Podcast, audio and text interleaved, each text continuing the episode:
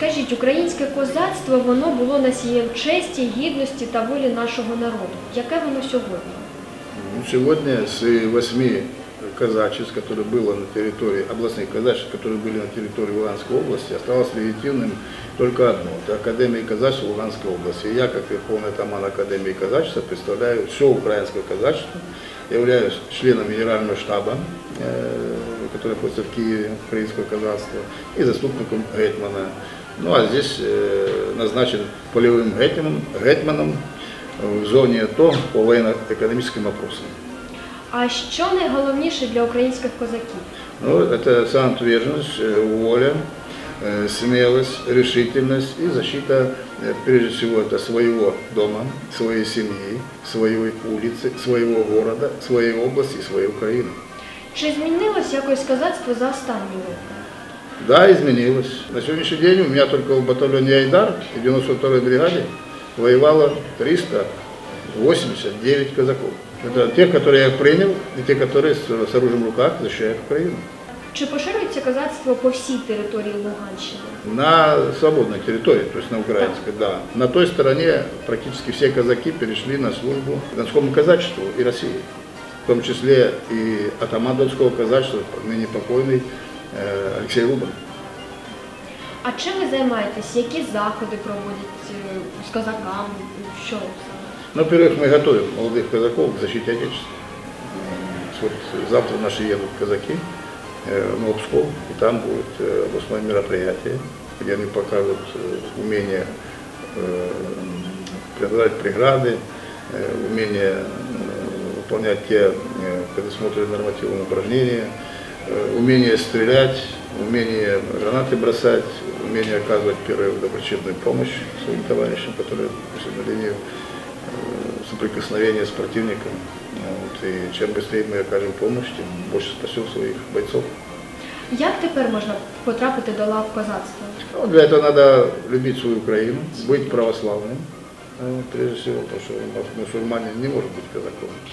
Ну и, соответственно, быть готовым стать на защиту. Вот я со своими казаками э, 1 марта э, 2014 года приехал к губернатору Михаилу Болоцкому и предложил свои услуги. 25 человек, которые должны были стать разведчиками. Вот. Я попросил губернатора выдать нам оружие. Э, Он меня направил к генералу Науменко и сделал своим э, советником. Я был советником губернатора по военно-казачьим вопросам с 1 апреля 2014 года. Э, С 4 мая я принял присягу вместе с казаками 2014 года и возглавил отряд милиции особого назначения, это разведчики. Потом нас предадут, сдадут э, наши все документы, пойдут аресты моих казаков, и четыре моих казака будут арестованы Мой заместитель, луганчанин, генерал Харунжий Попов Владимир Евгеньевич, Царство им Небесное, попал в плен э, в поселке Металлист э, 19 июня, был казнен в подвале областной государственной администрации. Его труп вместе с нашими бойцами был вывезен за э, Луганск и сожжен в посадке э, в районе Вауша. Ну от скажіть, така складна ситуація була і наразі вона ну дещо поліпшилась, але все ж таки, чи багато добровольців йдуть у казаки? М, Багато.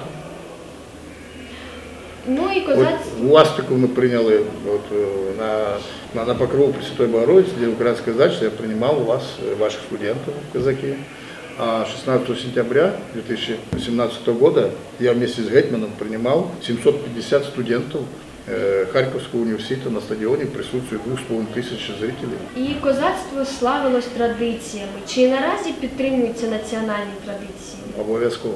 Изучение истории казачества, вот, изучение э, подвигов наших гетманов.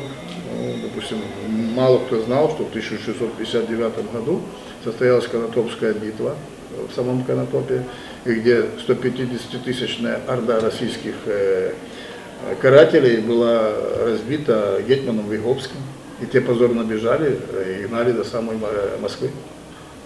А от ви казали, що у нашому університеті ви самі приймали до лав козацтва наших студентів. Да. Чи завершується на цьому все? Чи новообранці приймають активну участь у діяльності українського козацтва? Здесь у вас есть атаман Старобельска, э, позывной его Туча, Анатолий Хмаров, орденоносец, который в районе Казак, э, в районе э, На расстоянии 8 километров от российской границы, се- поселок Хрящеватое, принял участие в танковом сражении с российскими регулярными войсками.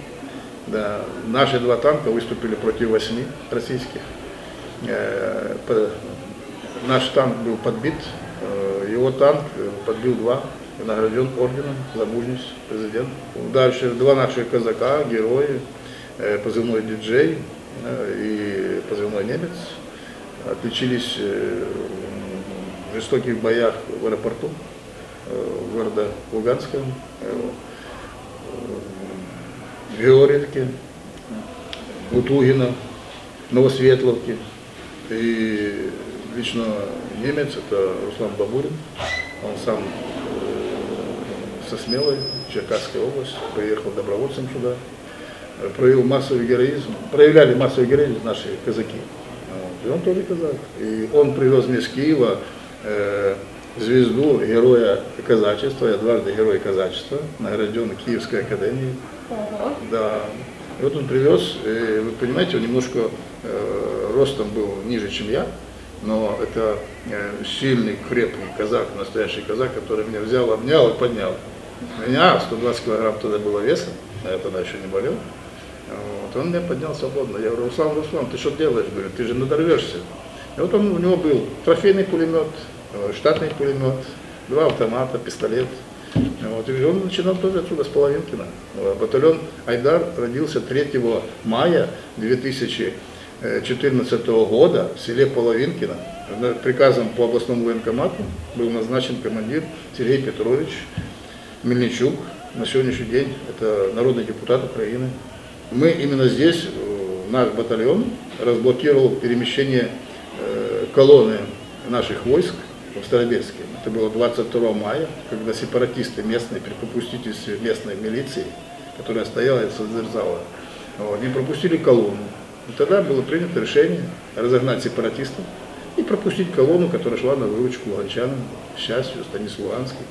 Так что первое боевое крещение наши казаки именно здесь сделали, ваш э, непосредственно в Старобельске. Второе боевое крещение было уже в счастье, когда мы брали счастье. Э, И на это потребовалось две с половиной недели разрабатывать план, в котором я принимал непосредственное участие. И в ночь с 13 на 14 то счастье было взято ровно за 15 минут. Первыми побежали уголовники, вторыми побежали донские казаки, потом местные сепаратисты, кто как, кто уплав, кто на чем. Но бежали позорно, там была жестокая э, рота садистов, девятая рота, захваченная СБУ с местными нашими сепаратистами.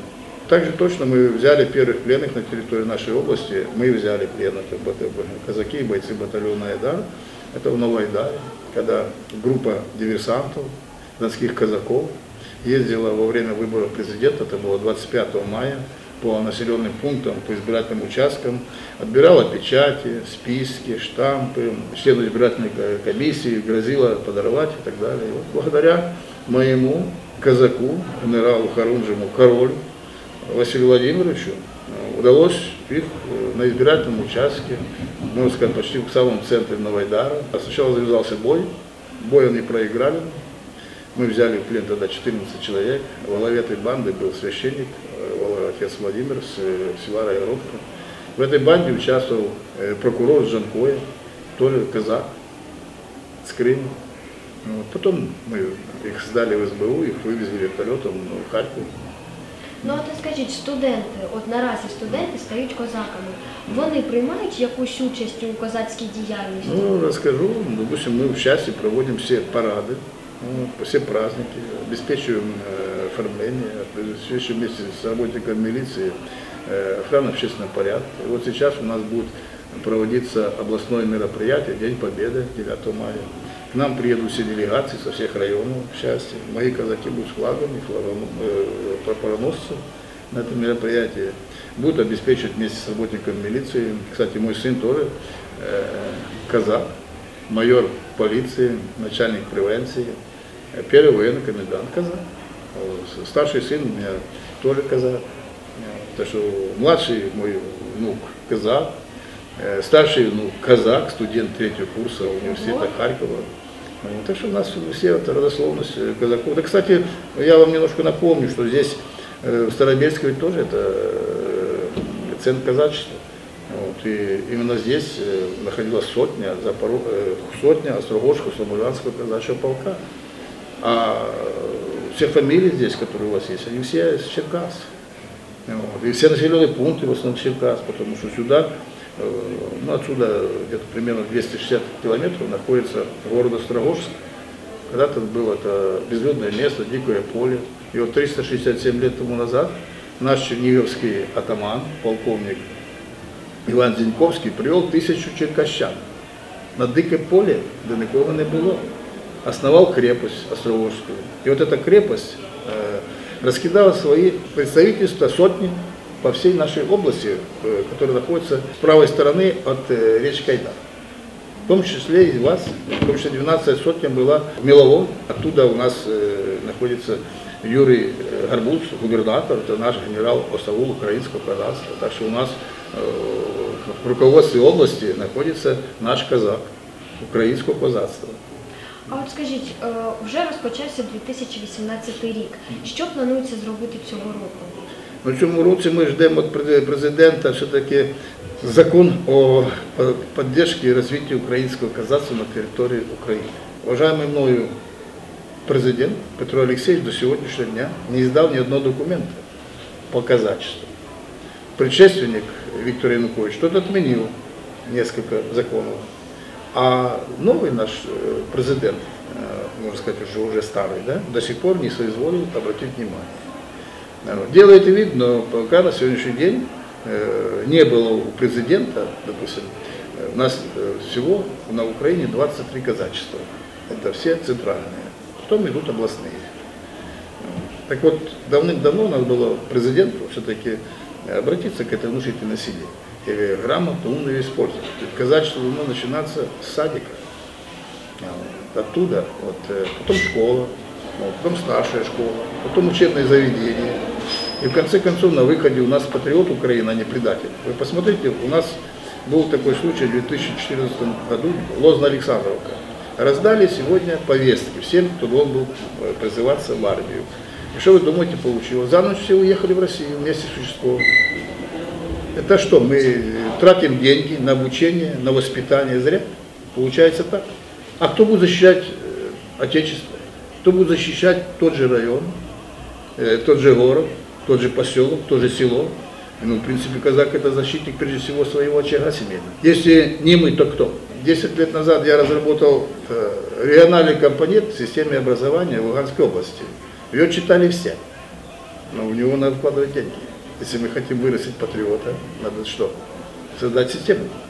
Систему никто не хочет создавать, потому что немає грошей. Будуть гроші, буде система. І в нас тоді будуть на востокі України служити наші хлопці, будуть захищати наші дома, е, наші сім'ї. Наші хлопці не прийдуть з Запада, як це у нас пришло, і спасибо їм, добровольці прийшли. Допустим, счастье, у нас всего три семьи, даже две, две семьи, которые воевали. Добровольцами пошли. Вот в Айдар у нас всего две семьи было. Потом примкнулись по одному человечку. Допустим, я вместе с своими сыновьями, у меня два сына, мы все трое были добровольцами. Мы участники боевых действий, мы нюхали порох, нам пришлось пройти э, все те горнила, которые э, готова нам судьба вместе с украинским народом. Патриотизм не рождается на ровном месте, его прививает с материнским молоком. И если это есть, то он патриот. Он готов отдать свою жизнь. Если это нет, его не купишь. Так что это все закладывается в семье. А с семьи потом, вот у меня, допустим, вывезя своих туда, купил дом, через два года меня заболела, жена. Я выехал туда, взял отпуск месяц, положился по больнице, она умерла, привез ее, то есть похоронил на счастье. Мы у нас там дома, у нас э, два дома там, три квартиры там, счастье. И один дом я купил там для того, чтобы спасти что? Я проявляю заботу, как старший, чтобы спасти наследство. То, что останется после меня, после моей жены, то есть после бабушки. Потому что не должно вот этот патриотизм умереть на мне. Я должен его передать дальше. То есть он, он был заложен природой в каждом мужчине.